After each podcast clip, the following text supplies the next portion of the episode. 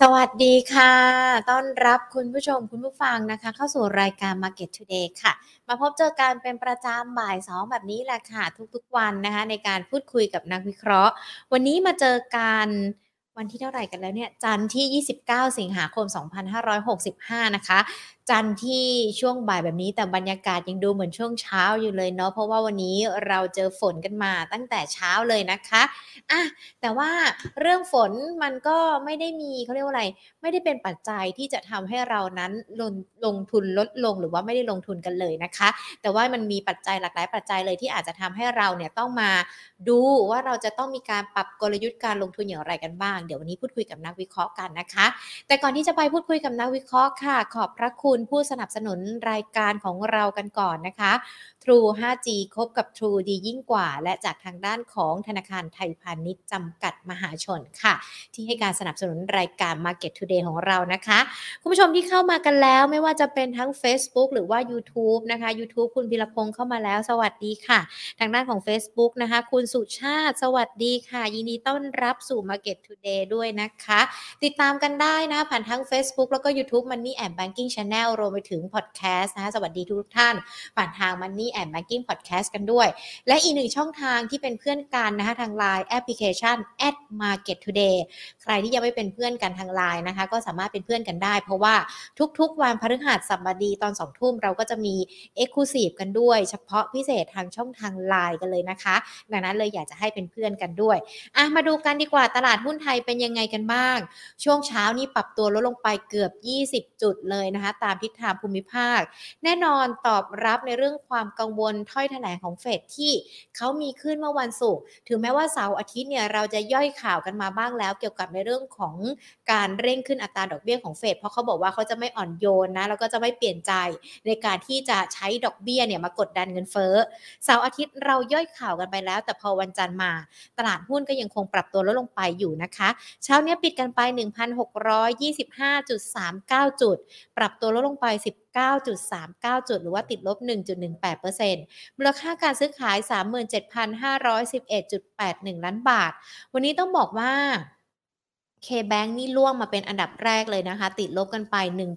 1.27% มูลค่าการซื้อขายของช่วงเช้าของ K-Bank หรือว่ากสิกรไทย 1,758 ล้านบาทนะคะ ปิดกันไป 155 ล้านบาท บ้านปูถ่านหินเนาะบวกขึ้นมาได้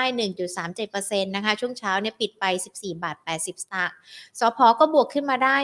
1.19%นะคะ AOT ปตท มีการปรับตัวลดลงไปนะ หุ้นตัวอื่นๆ ก็มีการปรับตัวลดลงไป ก็แดนบวกแดนลบสลับกันไปสำหรับในเช้าวันนี้นะคะ แต่ส่วนมากดูเหมือนว่าน่าจะเป็นแดนลบกันซะส่วนใหญ่นะ ส่วนประเด็นต่างๆ ที่เราติดตามกันเนี่ย ปตท SCB BH เดลต้า เดลต้าลดลงไปค่อนข้างแรงทีเดียวนะ 5.19%ปิดกันไป 1,164 ล้านบาทนะคะสำหรับช่วงเดลต้า แน่นอนตลาดก็มีการจับตาในเรื่องของ ผลการถแถลงของคุณเจอร์มพาวเวลเรื่องเฟดนะคะที่มีต่อในเรื่องของทิศทางอัตราดอกเบี้ย แน่นอนปรับขึ้นชัวร์เลย แล้วก็มีความเป็นไปได้ว่า ในครั้งหน้าเนี่ยอาจจะ 0.75%กันด้วยนะคะ เขาบอกว่าเป็นข้อความการถแถลงของคุณเจอร์มพาวเวลแค่ 9 นาที แต่ว่าเขย่าโลกในเรื่องของการลงทุนเลยนะคะ เพราะว่าพอเขามีการ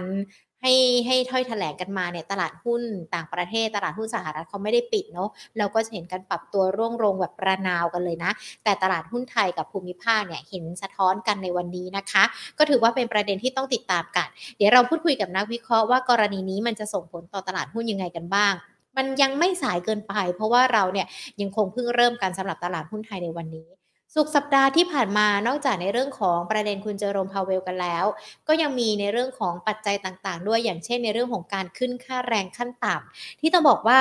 บ้านเราก็มีการปรับขึ้นค่าแรงขั้นต่ำแล้วก็ส่งสัญญาณกันมาในช่วงวันศุกร์ตอนเย็นๆกันด้วยนะคะ สูงสุดเลยในเรื่องของการปรับขึ้นค่าแรงเนี่ยก็อยู่ที่ประมาณ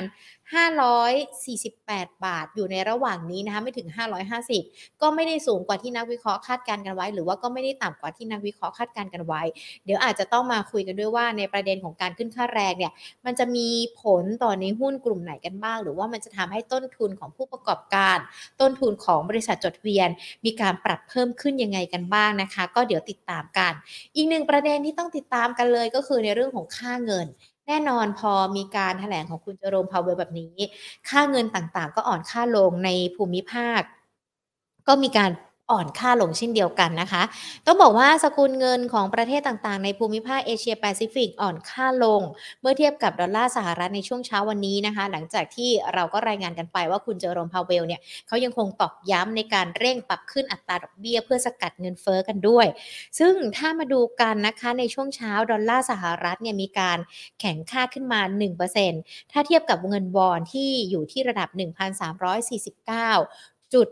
6 บอลนะคะ ซึ่งถือว่าเป็นการแข่งข้ามมากที่สุดนับตั้งแต่ช่วงเดือนเมษายน 2552 ค่ะ นอกจากนี้ดอลลาร์สหรัฐแข่งค่าขึ้น 0.6%เมื่อเทียบกับเงินเยนที่ระดับ 138.53 เยน และแข็งค่านะคะ 0.3%เมื่อเทียบกับดอลลาร์สิงคโปร์ที่ระดับ 1.3988 ดอลลาร์สิงคโปร์และยังแข็งค่า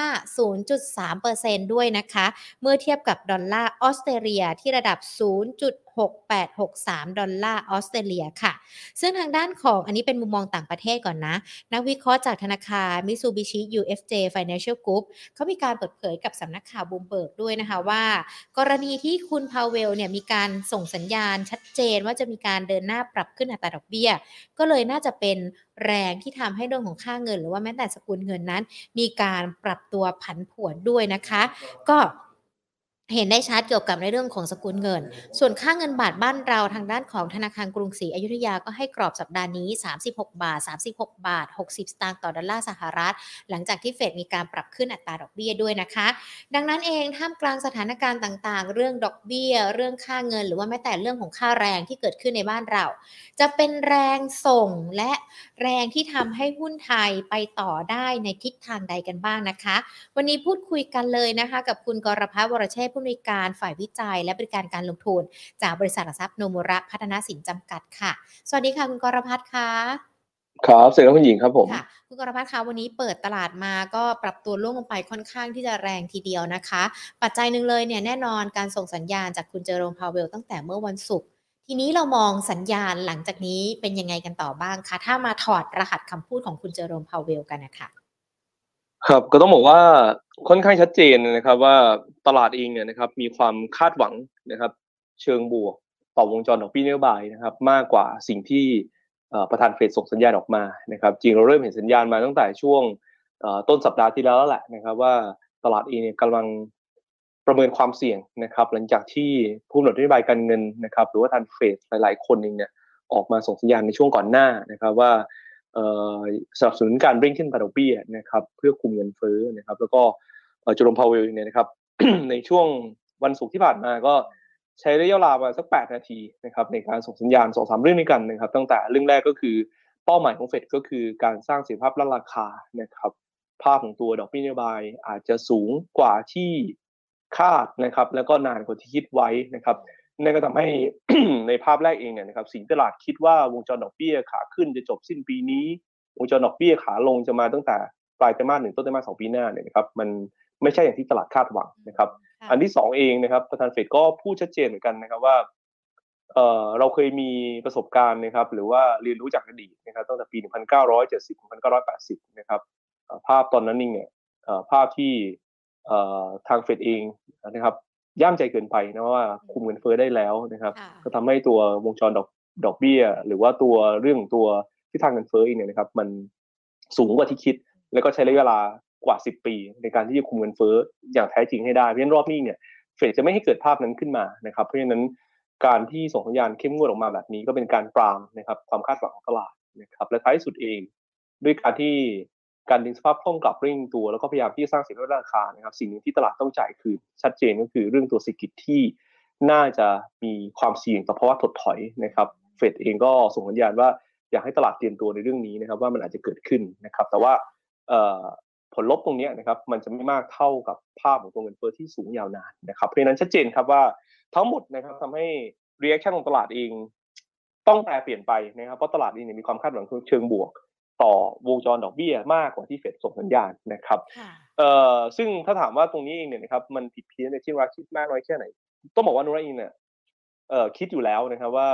วดูเหมือนตลาดจะมีความคาดหวังเชิงบวกในเรื่องนโยบายการเงินว่าเดี๋ยวจะกลับมาผ่อนคลายเร็วมากเกินไปนะครับเพราะฉะนั้นตอนนี้เนี่ยเป็นจุดที่ตลาดเองต้องมีการปรับสมดุลในเรื่องตัวคาดการณ์ให้ตรงกับสิ่งที่เฟดนะครับส่งสัญญาณ อันที่สองนะครับจริงๆโจมพาวเวลก็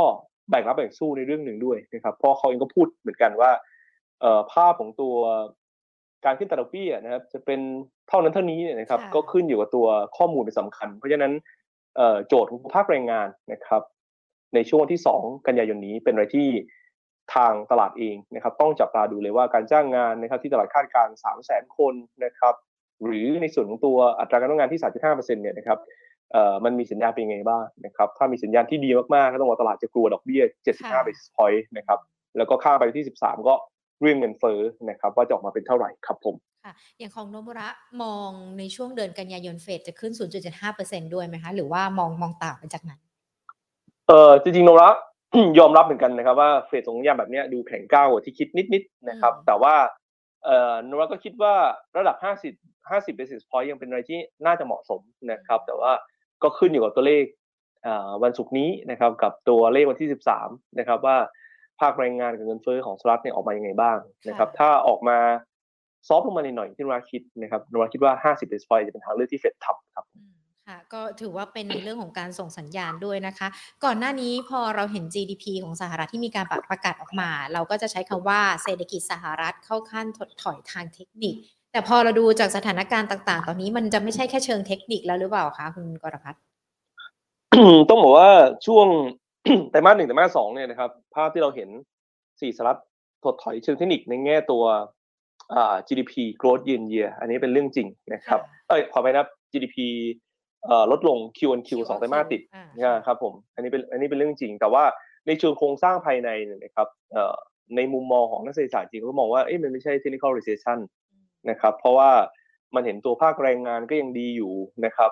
ภาคของการบริโภคโดยรวมก็ไม่ได้แผ่วเร็วมากนะจริงๆ มันเลยเป็นที่มาว่าพอเกิด technical recession เนี่ย GDP ตัว Q Q สองไตรมาสติด ตลาดไม่ได้ react ลบจากเรื่องนี้มากนะครับ แต่ว่าสิ่งที่เรากำลังดำเนินต่อไปนะครับคือการดึงสภาพคล่องกลับที่เร็วนะครับแล้วตอนนี้เราเริ่มเห็นตัวภาคอสังหาริมทรัพย์นะครับ ซึ่งมีสัดส่วนประมาณสักเกือบเกือบสิบเปอร์เซ็นต์ของ GDP สหรัฐเนี่ยมันเริ่มแผ่วลงมานะครับเทรนด์การบริโภคเริ่มซอฟๆลงมาบ้างนะครับ ถ้านโยบายการเงินที่เร่งขึ้นนะครับ มันนำไปสู่นะครับ ภาพของตัวกำลังซื้อโดยรวมที่ลดลงนะครับ ภาคแรงงานที่เริ่มแผ่วลงเมื่อไหร่นี่จะเป็นจุดที่บ่งชี้เลย เพราะฉะนั้นโจทย์นะครับ ถ้าเราจะเห็นภาวะ recession จริง ๆ นะครับ อย่างที่นุราคิดว่า GDP จจะเริ่มติดลบเยือนเยียไตรมาสแรกในไตรมาสสี่นะครับ เราควรจะเห็นตัวเลขสี่สหรัฐเองแผ่วลงนะครับ ประมาณสักเดือนกันยาตุลาคมนะครับ ซึ่งจะเป็นการ รีพอร์ตตัวเลขของเดือนสิงหากับเดือนกันยานะครับอันนี้ก็เป็นอะไรที่นักลงทุนเองต้องตามดูอย่างใกล้ชิดครับค่ะแน่นอนเรื่อง GDP ตามดูอย่างใกล้ชิด แต่ว่าพอการส่งสัญญาณของคุณเจอโรมพาวเวลที่ออกมา เห็นได้ชัดตัว bond yield 10 ปีของสหรัฐก็ผันผวน ค่าเงินดอลลาร์ก็แข็งค่าขึ้นทันทีเลยนะคะ เราประเมินเรื่องนี้ยังไงกันบ้างเกี่ยวกับในเรื่องของทั้ง bond yield แล้วก็ในเรื่องของค่าเงินค่ะคุณกรพัฒน์ครับ ในส่วนตัว ภาพของตัวค่าเงินเองนะครับดูแลล่าสุดก็มีการปรับมุมมองนะครับว่าถ้าสัญญาณแบบนี้นะครับ น่าจะมีโอกาสเห็นดอลลาร์เด็กนะครับ สิ้นปีเนี่ยอาจจะไปถึงประมาณร้อยสิบหกจุดสองจุดนะครับต้องบอกโอ้ดอลลาร์เด็กเอ่ออาจจะดูแข็งค่ามากเลยนะครับจะถามว่าค่าเงินบาทเองโนรามองอ่อนค่าจากตรงนี้ไปมากไหมก็ต้องบอกว่าระดับ yen เนี่ยนะครับโนรามองสามสิบหกจุดเจ็ดนะครับ ก็ต้องบอกว่าไม่ได้มองอ่อนค่าตรงนี้มากนักเอ่อ แน่นอนระหว่างทางอาจจะมีจังหวะที่เบรกนะครับขึ้นไปสามสิบเจ็ดหรือมากกว่านั้นได้นะครับแต่ว่าถ้าเราดูแบบนี้นะครับก็แสดงว่าคาดการณ์ไรเนี่ยนะครับก็ให้น้ำหนักนะครับในขาของตัวโครงสร้างสีไทยที่จะดีขึ้นอย่างสายกับท่องเที่ยวเหมือนกันเพราะว่าการท่องเที่ยวต่างชาติที่เข้ามาเยอะขึ้นนะครับมันก็เป็นตัวอะไรที่ช่วยลดนะครับสถานการณ์ขาดดุลของดุลชีเดสฟัตลงนะครับหรือว่าดุลชีเดสฟัตของเราก็อาจจะกลับมาเป็นบวกก็เป็นตัวที่ชดเชยผลกระทบในแง่ตัวส่วนต่างดอกเบี้ยได้นะครับดังนั้นโดยภาพรวมถ้าดูแบบนี้นะครับ สิ่งที่เรากำลังประเมินก็คือตลาดหุ้นเอเชียตลาดหุ้นไทยโดยรวมนะครับอาจจะมีความมันหวนจากประเด็นในเรื่องตัวสิสรัฐที่อาจจะเข้าสู่วัฏถอย แล้วก็การดึงซาคล่องกับของเฟดในรอบนี้นะครับอาจจะน้อยกว่าตัวตลาดหุ้นพัฒนาแล้วอื่นๆครับค่ะ ถ้ามองย้อนกลับมาในบ้านเรากันบ้างล่ะคะ ตลาดหุ้นได้รับผลกระทบมากน้อยยังไงกันบ้าง เกี่ยวกับในเรื่องของของทิศทางภาวะเศรษฐกิจ ทั่วโลกกันเลยนะทั้งสหรัฐตอนนี้เราเริ่มเห็นแล้วแหละว่ามันทิศทางจะเป็นอย่างไร ตอนนี้มันก็ยังคงมีจีนด้วยนะคะกรพัฒที่อาจจะเจอทั้งวิกฤตในเรื่องของอสังหาริมทรัพย์การอัดฉีดเม็ดเงินกันไปแล้ว 1 ล้านล้านเนี่ยก็ไม่รู้ว่ามันจะทำให้ GDP ของเขาเติบโตได้มากขึ้นยังไงกันบ้างด้วยอะค่ะ ครับเอ่อต้องบอกว่าคือโครงสร้างเศรษฐกิจมันอาจจะไม่ได้เหมือนกันนะครับ คุณหญิง คือจริงๆแล้วฝั่งประเทศพัฒนาแล้วเนี่ยเราคุยกันแล้วแหละนะว่า เราเห็นตัวสหรัฐเอยนะครับแคนาดาเอยอังกฤษยุโรปนะครับหรือแม้แต่ออสเตรเลียนิวซีแลนด์เศรษฐกิจอาจจะเข้าสู่ภาวะถดถอยนะครับ เนื่องจากว่าภาพเนี่ยคล้ายๆกันคือเศรษฐกิจเนี่ยฟื้นตัวหลังโควิดมาระดับหนึ่งการฉีดวัคซีนที่เร็วนะครับในช่วงก่อนหน้านี้มีการ reopening มาก่อน แต่ว่าภาพเงินเฟ้อที่สูงนะครับมาทั้งขาตัว supply side แล้วก็ demand side เองเนี่ยก็เป็นอะไรที่ทำให้ตัวนโยบายการเงินเขาต้องเร่งครับมากกว่า ซึ่งในฝั่งตัวเอเชียเนี่ยอาจจะมีบางประเทศที่เป็นลักษณะนี้ครับอย่างเช่นญี่ปุ่นนะครับ หรือว่าเกาหลีอาจจะเสี่ยงแต่ประเทศโดยทั่วไปทั้งจีนเองเนี่ยจุดที่แย่สุดนุราคิดว่าน่าจะผ่านไปแล้วก็คือไตรมาสสองนะครับ หลังจากนั้นเองเนี่ยเศรษฐกิจน่าจะกระเตื้องขึ้นนะครับ ส่วนไทยก็จะมีภาพคล้ายๆกันนะครับว่าในขาตัวดีมานไซด์เราไม่ได้ฟื้นเร็วมากนะก็เป็นที่มาว่าดอกเบี้ยบายเราก็ได้มีการเร่งมากมายอะไรมากมายนะครับแม้ว่าภาพเงินเฟ้อจะสูงแต่ว่ามันก็สะท้อนออกมาจากฝั่งตัว supply side เป็นหลักนะครับ อันนี้เลยเป็นจุดครับที่เราคิดว่าโครงสร้างตัวตลาดเอเชียบางประเทศที่ยังคงเติบโตได้ น่าจะเป็นอะไรที่ทำให้ตัวรอบของการลงทุนในเอเชียบางประเทศนะครับ อาจจะมีรอบอยู่หรือว่าอาจจะมีโอกาส outperform นะครับสินทรัพย์สินของโลกโดยโดยทั่วไปครับผมค่ะ ค่าแรงล่ะคะที่ที่ปรับเพิ่มขึ้นในบ้านเรา มันจะมีผลทั้งเป็นบวกแล้วก็เป็นลบต่อในเรื่องของบริษัทจดทะเบียนหรือว่าแม้แต่ตัวกำไรต้นทุนของผู้ประกอบการด้วยไหมคะ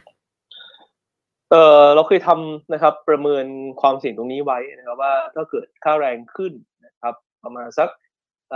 เจ็ดเปอร์เซ็นโดยเฉลี่ยนะครับ ตัวกำไรตลาดหุ้นไทยเนี่ยนะครับ จะมีเราไซส์ในปีหน้านะครับคิดเป็นว่าตัวแปรหนึ่งคงที่ขึ้นแค่ต้นต้นทุนเนี่ยประมาณหกถึงเจ็ดเปอร์เซ็นต์ด้วยกันนะครับ ก็ต้องบอกว่า earning ตลาดก็อาจจะไม่ได้กระทบเยอะอะไรมากมายนะครับเอ่อแต่ด้วยภาพที่ ล่าสุดเองเนี่ยนะครับตัวการประกาศออกมาของทางการก็คือขยับขึ้นประมาณ5%นิดๆนะครับเพราะฉะนั้นเอฟเฟกโดยรวมก็มีบ้างนะครับ แต่ว่าจะไม่ได้เยอะมากเท่ากับคาดการเดิม ซึ่ง sector ที่รับผลกระทบเชิงลบเยอะนะครับ กลุ่มแรกก็ต้องชัดเจนว่าเป็นรับเหมาก่อสร้างนะครับ ตามมาด้วยตัวธุรกิจอสังหาริมทรัพย์นะครับ แล้วก็ธุรกิจที่มีในขาตัวพนักงานซึ่งเป็น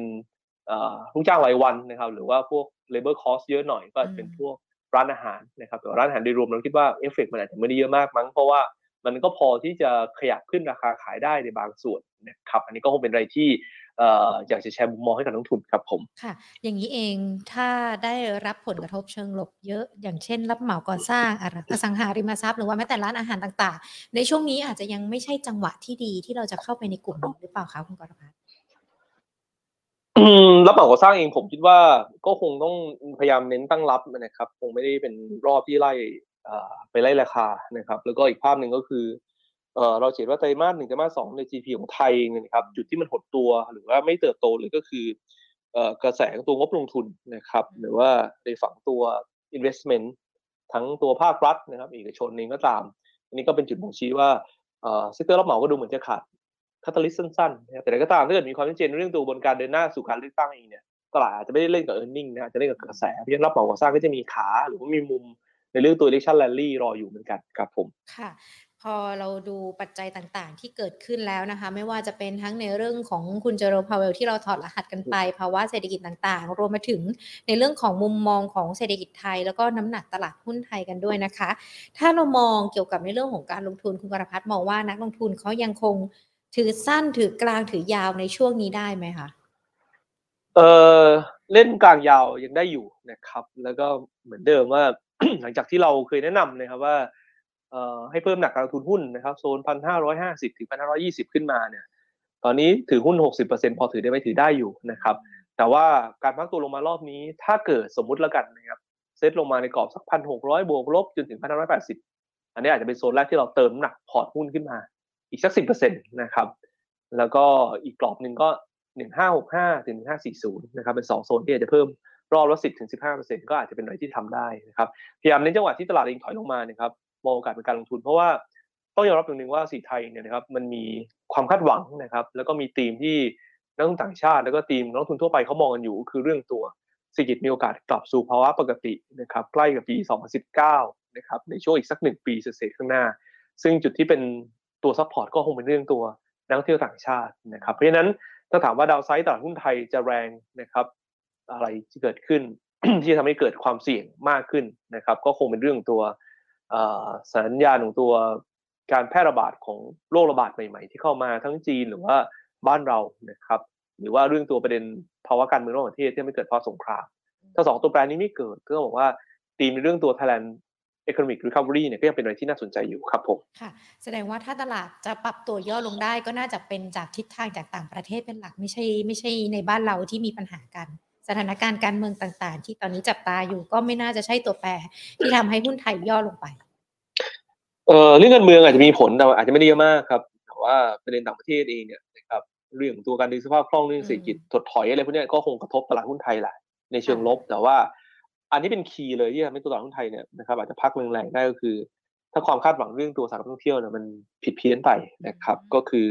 โรคระบาดใหม่ๆ ซึ่งตอนนี้ก็ยังไม่ได้เห็นทรายแบบนั้นนะแต่ว่า ก็เป็นอะไรที่เราคงต้องตามดูกันครับผมค่ะอ่างั้นถ้าเรามาดูการการเพิ่มน้ำหนักในหุ้น เราจะสามารถเข้าไปในกลุ่มไหนหรือว่าตัวไหนได้บ้างไหมคะ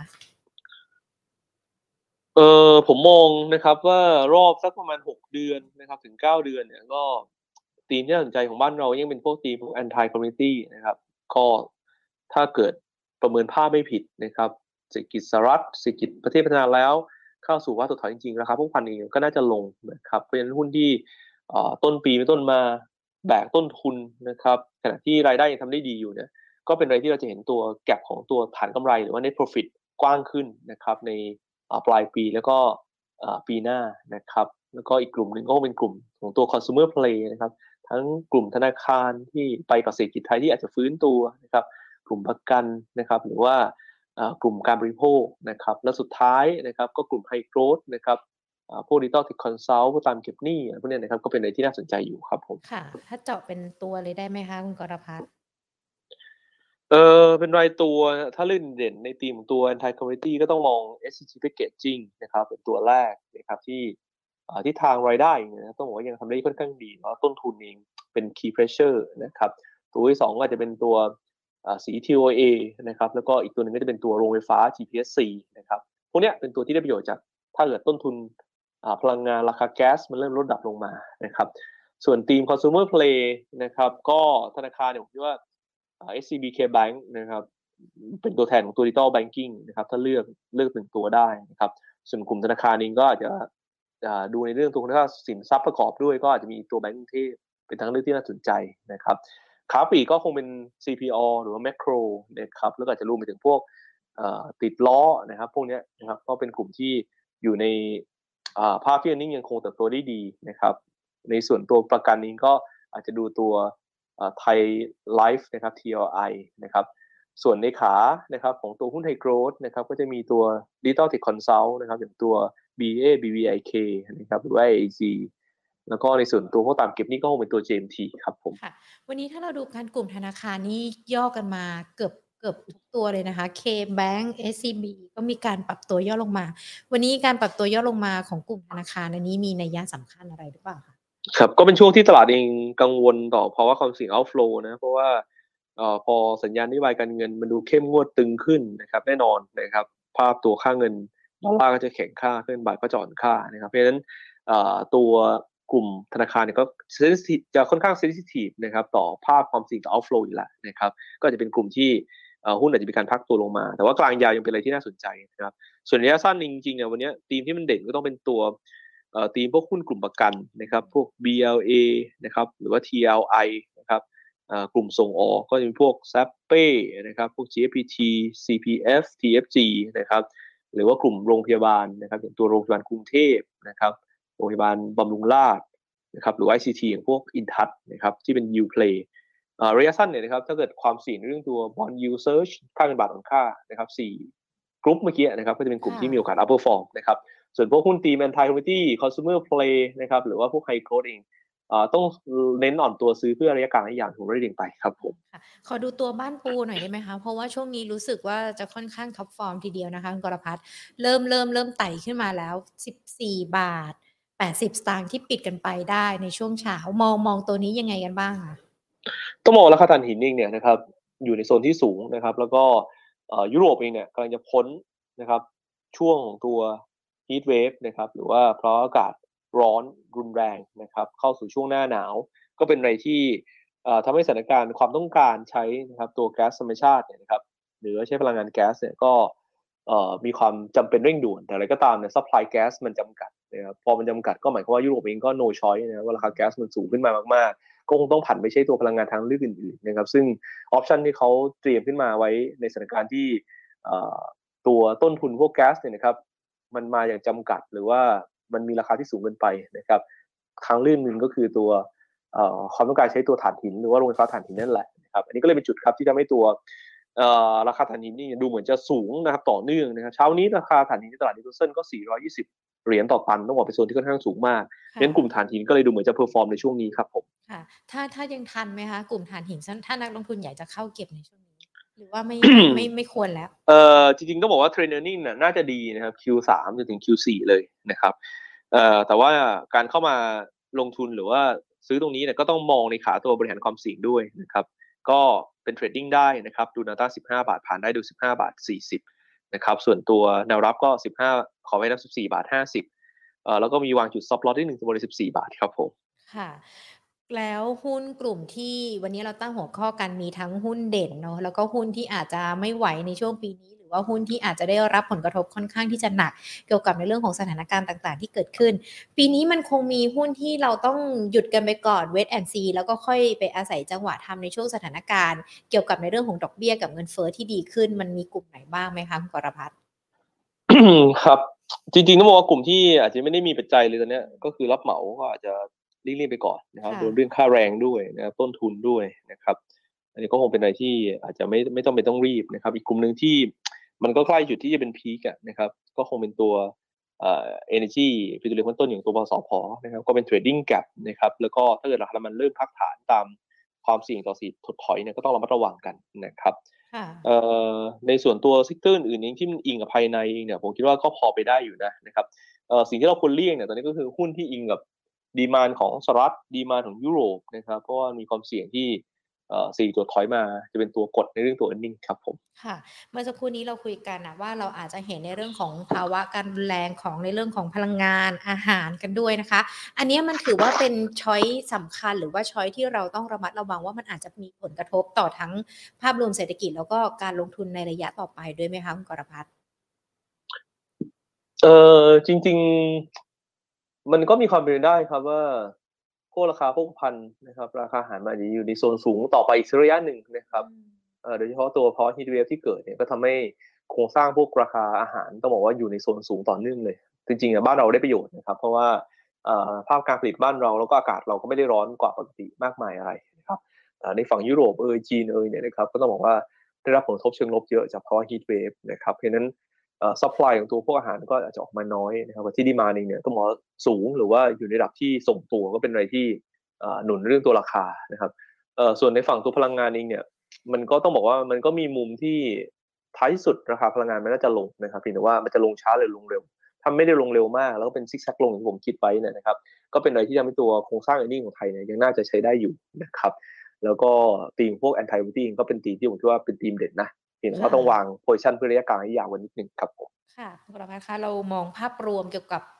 สถานการณ์ในเรื่องของปัจจัยต่างๆ ที่มันเกิดขึ้น เมื่อวันศุกร์แล้วก็มาวิเคราะห์การเกี่ยวกับในเรื่องของการลงทุนก็น่าจะเห็นภาพชัดเจนมากยิ่งขึ้นแล้ว ทีนี้ขอมองระยะไกลกันสักนิดนึงนะคะว่า ในช่วงที่เหลือของปีนี้เองอะค่ะในเรื่องของ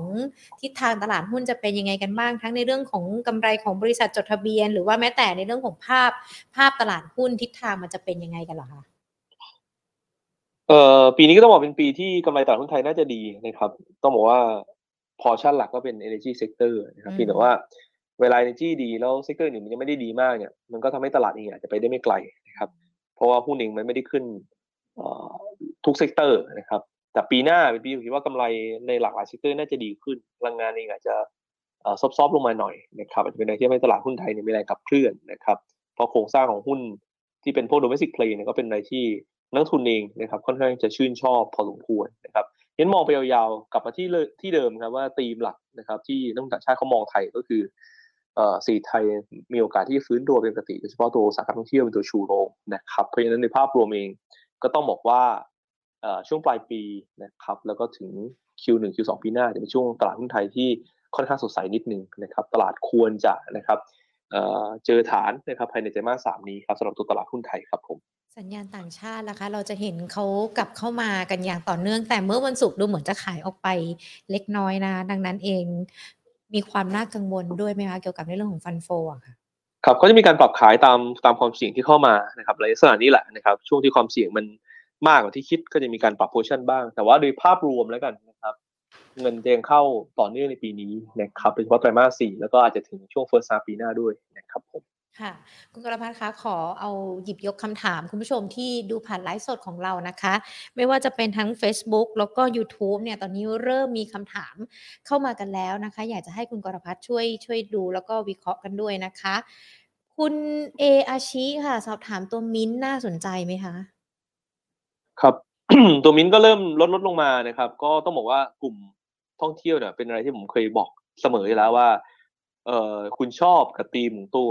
ท่องเที่ยวจะฟื้นเป็นปกตินะครับ คุณสามารถซื้อลงทุนได้ แต่ว่าไม่ใช่การไล่ราคานะครับ เพราะว่ากลุ่มนี้เราเห็นมาเลยตลอดเลยว่าเป็นกลุ่มที่ราคาหุ้นเนี่ยขึ้นนำ earning นะครับ แล้วก็แม้แต่ไตรมาสสองเองก็เห็นว่าราคาหุ้นเนี่ยขยับขึ้นมา แต่ earning เนี่ยถูก revise down นะครับเพราะว่าหุ้นเนี่ยเล่นนำความคาดหวังล่วงหน้ามากเกินไป เพราะฉะนั้นเป็นการตั้งรับที่ดีครับ เอ่อจริงๆแนวรับหลักเขาเนี่ยประมาณสามสิบบาทบวกลบเป็นโซนที่ถ้าคุณซื้อผมว่ามีโอกาสที่คุณจะได้ return ในระยะกลางและยาวสูงนะครับ แต่ว่าถ้าสามารถแถวๆนี้พอได้ไหมเขาย่อมาให้เราแล้ว ระดับหนึ่งก็พอได้ครับไม้แรกสามสิบเอ็ดจุดห้านะครับมองเป็นโซนแรกก่อนครับผมถ้ามองกลุ่มกลุ่มนี้นะคะที่ตัวที่เกี่ยวเนื่องกัน หรือว่าตัวที่ล้อไปกับทางของตัวมินได้ วิธีการเล่นก็น่าจะใช้รูปแบบนี้ด้วยหรือเปล่าคล้ายๆกันครับเซนเทลเองก็เน้นถอยซื้อครับ ผมก็โซนแรกที่อยากจะมองก็สักประมาณ 41นะครับจนถึง 39 กรอบนั้นนะครับเอราวันก็ 3 บาท 50นะครับ3บาท 60 เป็นไม้แรกที่มองเป็นโซนซื้อครับผมค่ะ ตัวต่อไปนะคะ คุณมาสอนถับสอบถามตัว NRF ค่ะ ราคาแถว 6 บาท เหมือนจะมีคนไม่อยากให้ราคาต่ำไปกว่านี้ แถวนี้พอเขาเก็บได้ไหมคะเอ่อ NRF นะครับ ก็พยายามพยายามสร้างฐานนะครับ เออซึ่งแนวรับบริเวณ6บาทสำคัญนะครับ ถ้าหลุดเนี่ยมันก็จะอาจจะมีแนวรับถัดไปบริเวณ5บาท80ถึง5บาท70เลยนะครับนี่ก็ต้องดูดูตั้งรับไปครับผมค่ะคุณอาร์ติมิสบอกว่าตลาดหุ้นปรับฐานราคาแบบนี้ก็น่าจะดี จะได้ไม่ต้องค่อยเออจะได้ไม่ต้องไล่ราคาค่อยๆ ซื้อ คุณกรพัฒน์แนะนำช่วงช่วงตลาดหุ้นปรับฐานอย่างนี้ แนะนำนักลงทุนยังไงดีคะใช่ครับเป็นเป็นภาพที่ถูกเลยว่าเวลามันมีจังหวะพ่อย่อลงมาบ้างเนี่ยนะครับ มองโอกาสการซื้อน่าจะดีนะครับโดยเฉพาะภาพที่ผมคิดไว้ก็คือผมให้โอกาสมันสักหกสิบเปอร์เซ็นต์นะครับว่าตลาดเองอาจจะไม่เจอโลใหม่นะครับต่ำกว่าหนึ่งห้าหนึ่งเจ็ดอีกแล้วนั่นเป็นที่มาทำไมเราเลยวางกรอบว่าหนึ่งพันหกร้อยจนถึงหนึ่งพันห้าร้อยแปดสิบเป็นโซนที่น่าสนใจโซนแรกนะครับหนึ่งห้าหกห้าถึงหนึ่งห้าสี่ศูนย์เป็นโซนที่สองนะครับซึ่งถ้าคุณหญิงจำได้เนี่ยรอบก่อนนั้นเนี่ยเราเคยวางฐานตลาดไว้ที่พันห้าร้อยห้าสิบถึงพันห้าร้อยสามสิบนะครับแล้วก็แถวพันห้าร้อยบวกลบคุณหญิงจำภาพตรงนี้ได้เลยนะครับว่า เออเราพยายามที่จะวาง position ในลงทุนนะครับ แต่รอบนี้เราคิดว่าลุ้นลุ้นกันนะครับ ว่าไม่ให้เกิด low แล้วกันก็พยายามรอจังหวะพักตัวลงมาโซนนั้นครับเป็นจังหวะตั้งรับครับค่ะ คุณประชาสอบถามกลุ่มการเงินนะคะ อย่างทิสโก้แล้วก็ t c a p น่าทยอยสะสมไหมคะเออจริงๆต้องบอกว่าก็เป็น yield play ที่ดีนะครับ ภาพของตัวเอ่อยิวที่พุ่งขึ้นนะครับ เงินเฟ้อสูงเนี่ยนะครับทิสโก้ก็เป็นอะไรที่ ตอบโจทย์นะในแง่ตัวยิวที่สูงประมาณสักเจ็ดเปอร์เซ็นต์นะครับเพียงแต่ว่าก็นั่นอย่างที่ผมเคยเล่าเรื่องไปแหละว่ากลุ่มพวก hire purchase เองก็พยายามเน้นตั้งรับนะครับเพราะรอบนี้เป็นรอบที่ดอกเบี้ยขึ้นเพราะฉะนั้นต้นทุนทางการเงินเขาขึ้นเนี่ยก็หมายความว่าตัว net interest margin หรือว่าส่วนต่างดอกเบี้ยรับสุทธิเขาอาจจะแคบลงมาหน่อยนะครับแต่เอฟเฟกต์โดยรวมของ hire purchase เยอะไหมก็ต้องบอกว่าเขาก็จะมีการระดมทุนเงินฝากได้ส่วนหนึ่งก็อาจจะไม่ได้เยอะมากเท่ากับพวก consumer finance ซึ่งโดนเรื่องนี้ตรงๆ ก็เป็นที่มาว่าฐานของราคาหุ้นกลุ่ม HPS ค่อนข้างแข็งนะครับที่สโกบเรน90 บาทจนถึง 93 บาทบวกลบเนี่ยจริงซื้อลงทุนได้นะครับผมค่ะ ตัว TCAP ก็ก็ก็ก็เห็นต่างไปหรือว่ามองไปในครัทิบศทางเดียวกันคะก็คล้ายๆกันนะครับอืมบริเวณสักเอ่อ40 นะครับ จนถึงบริเวณสัก 39 บาทก็เป็นโซนแรกที่มองซื้อก่อนได้ครับ ค่ะ คุณปอมสอบถาม เปิดตัว iPhone อยากเก็บ COM7ทันไหมคะตอนนี้สำหรับตัว COM7 ครับก็อันนี้แสดงว่าตามบทวิเคราะห์ของเราเหมือนกันเพราะว่าสามสิบห้าบาทแล้วตอนนี้ในแง่ธีมเนี่ยนะครับ ต้องบอกว่าโดยปกตินะครับ พวกนี้จะขึ้นมาสัก11% average นะครับอืมก่อนเปิดตัว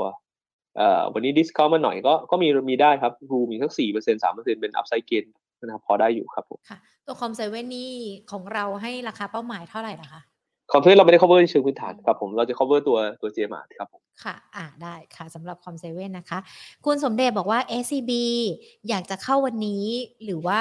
รอพรุ่งนี้ดีคะตอนนี้รอหนึ่งร้อยแปดบาทห้าสิบสตางค์ครับ จริงๆต่ำร้อยสิบผมว่าเป็นโซนที่ได้นะครับสำหรับ CB แล้วก็ฐานรอบนี้เนี่ยเอ่อถ้าพักแรงๆผมคิดว่าถ้าแถวร้อยห้าถึงร้อยสองไม่น่าหลุดแล้วครับอืมค่ะแอสวานค่ะมองยังไงคะ เอ่อต้องบอกว่ากลุ่ม ICT เนี่ย ปีนี้ต้องเป็นปีที่ค่อนข้างผิดหวังนะครับอืมตลาดเล่นมาด้วยความคาดหวังสูงนะครับ จากเอ่อโอกาสแล้วกันนะครับพูดง่ายๆว่าโอกาสนะครับเอ่อที่จะมีการควบรวมนะอ่าทำให้ค่ะอินดัสทรีเองมันดูเหมือนจะแข่งขันน้อยลง แต่ว่าตอนนี้มันก็ยังไม่ชัดเจนนะครับ ก็ทำให้หุ้นเองเนี่ย ก็จะต้องสะท้อนไปในเรื่องตัวปัจจัยพื้นฐาน ซึ่งปีนี้เองกำไรเนี่ยนะครับ ก็ต้องบอกว่า ก็ทรงๆยังไม่ได้โตเด่นอะไรมากมายนะครับ แต่ a d v a n c e เนี่ยข้อดีก็คือปันผลเขาระดับมัน4%บวกลบ ก็เป็นอะไรที่ต้องบอกค่อนข้างจูงใจ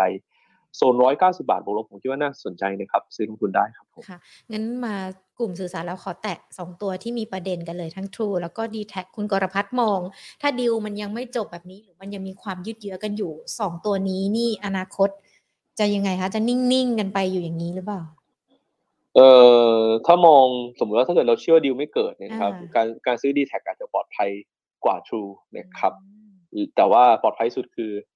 เอ่อ Advance นิทัศน์นะครับค่ะอ่าแต่ถ้าเราเชื่อว่าดีลเกิดเนี่ยนะครับ True กับ d t แทเนี่ยน่าสนใจนะครับค่ะซึ่งนักวิเคราะห์เราก็มองว่าโอกาสเกิดแบบมีเงื่อนไขเนี่ยเป็นไปได้สูงนะครับอืมเพราะฉะนั้นถ้าเราเชื่อวิวของตัว analyst เนี่ยนะครับ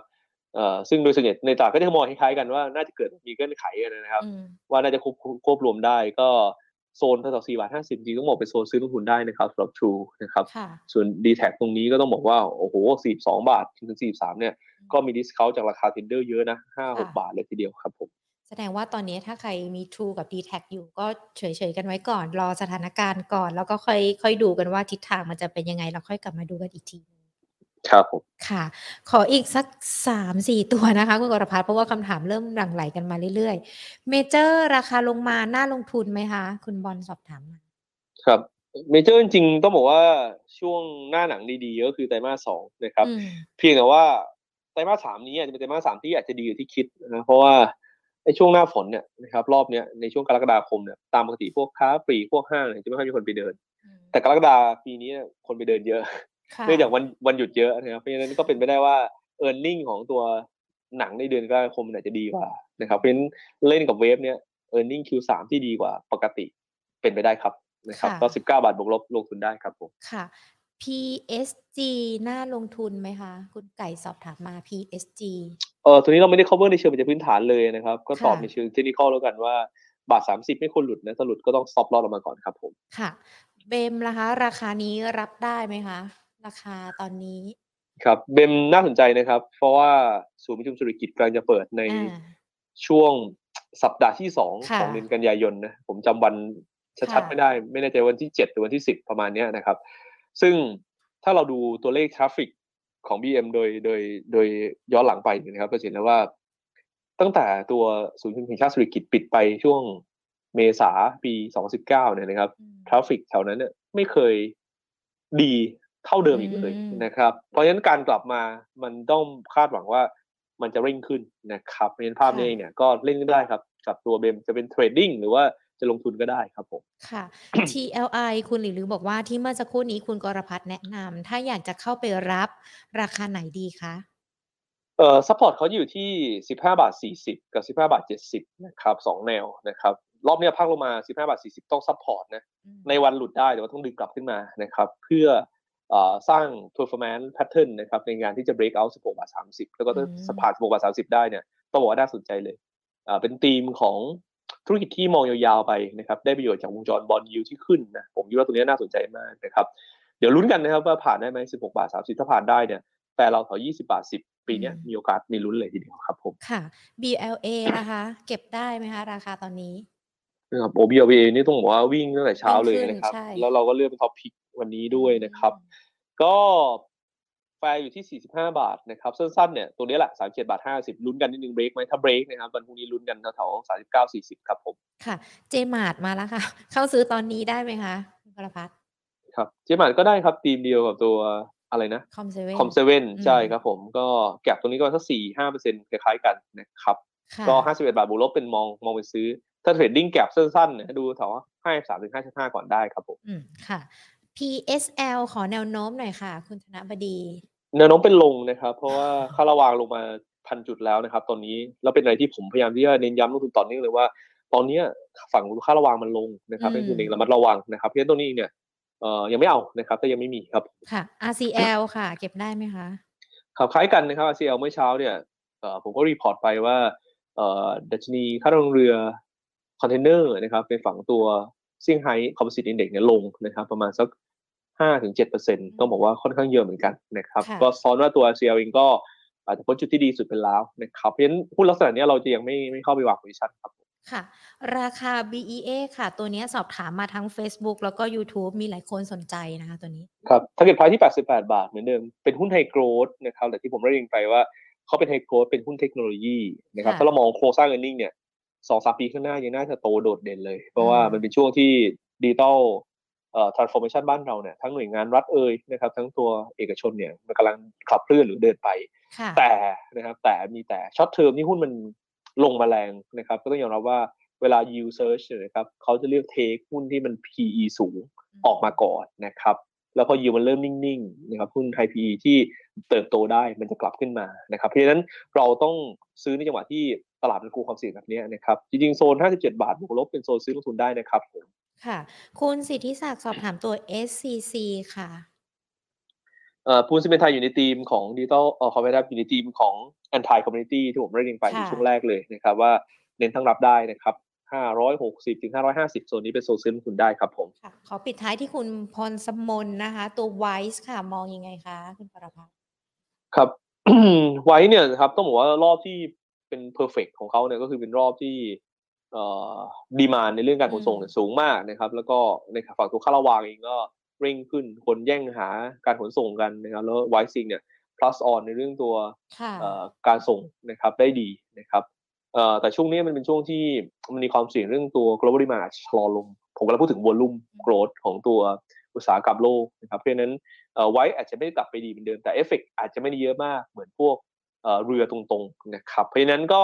เขามี value ของเขานะครับเขามี value ของเขานะครับเพราะฉะนั้นในภาพรวมก็เดี๋ยวรอจังหวะในการตั้งรับดีกว่าครับผมค่ะ ได้เลยค่ะ คุณกอรพัฒน์ขอบคุณมากๆนะคะ ที่วันนี้พูดคุยกับเรานะ แล้วก็อากาศเปลี่ยนแปลงบ่อยอาจจะต้องรักษาสุขภาพด้วยนะคะ คุณกอรพัฒน์คะ ยินดีครับคุณหญิงค่ะเช่นกันครับสสวัวัสสดีดีครับผมค่ะ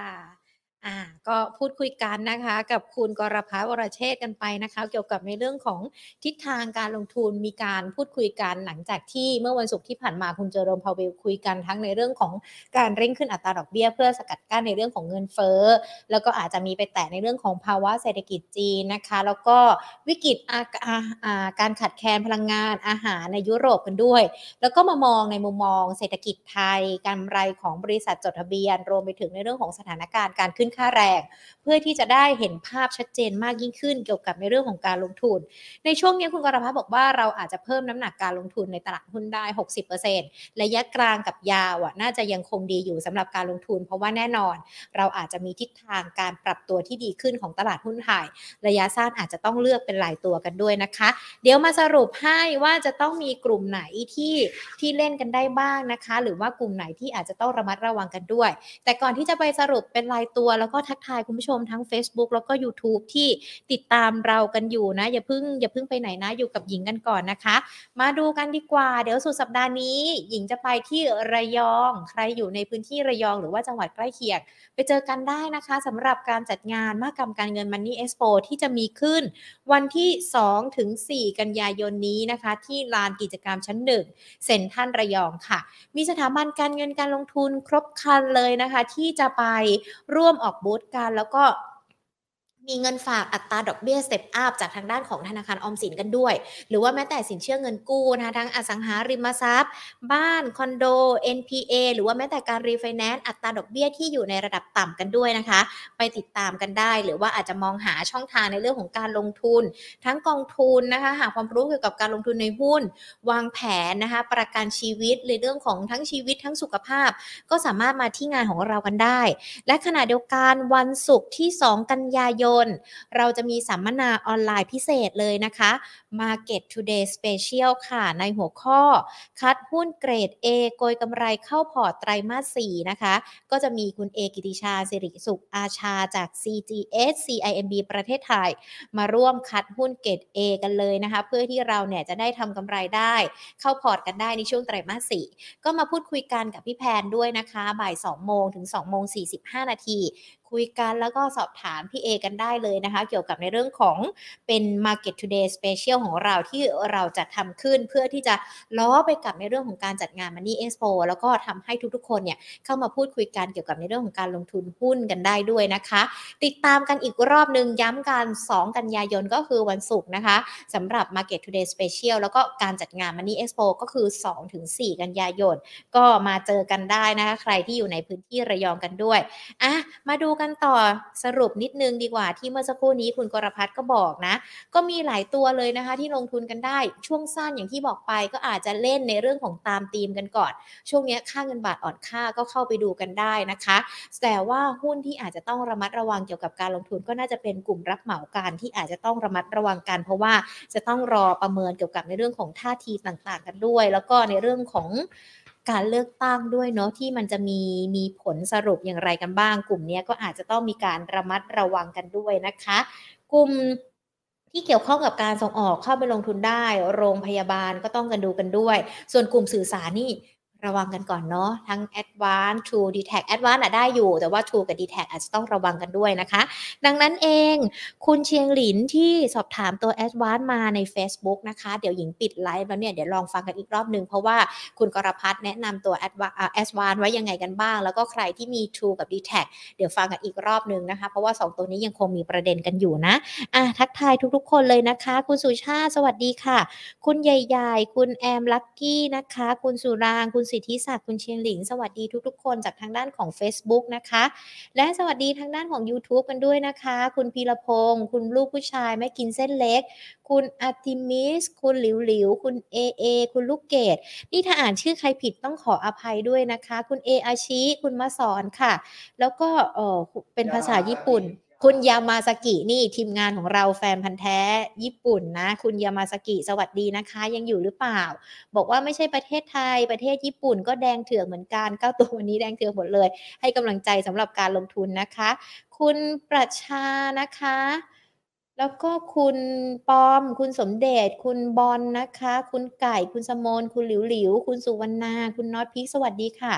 คุณดาวิน คุณธนบดี คุณนิลมน คุณนพดลนะคะ คุณพศมน คุณนิลมนบอกว่ารายการนี้ดีมากพิธีกรน่ารักพูดคุยสบายอู้ขอบพระคุณมากเลยค่ะ คุณสุรพัฒน์ก็ขอบพระคุณนะคะ ที่ติดตามการ จริง ๆ แล้วรายการของเรามีทุกวันเลยนะ แล้วก็มีหญิงแล้วก็พี่แพนสลับ เปลี่ยนหมุนเวียนมาพูดคุยกับนักวิเคราะห์นะคะ ดังนั้นเองไม่อยากจะให้พลาดในเรื่องของการเงินการลงทุน อย่าลืม subscribe Money at Banking Channel นะคะ รวมไปถึงกดไลค์ Facebook ของเรา Money at Banking Channel แล้วก็เป็นเพื่อนกันในไลน์พิมพ์เข้ามาเลย at market today เป็นเพื่อนกันอีกหนึ่งช่องทางนะคะ ครบคันทางด้านของโซเชียลมีเดียเป็นเพื่อนกันแล้วก็พูดคุยกันเกี่ยวกับในเรื่องของการเงินการลงทุนนะคะ จะได้ไม่พลาดในเรื่องของการลงทุนหรือว่าแม้แต่การเลิกหุ้นกันด้วย วันนี้หมดเวลาแล้วนะคะ ขอบพระคุณทุกท่านที่รับชมและรับฟัง Market Today เดี๋ยวพรุ่งนี้บ่ายสองมาเจอกันใหม่ วันนี้ลากันไปก่อน สวัสดีค่ะ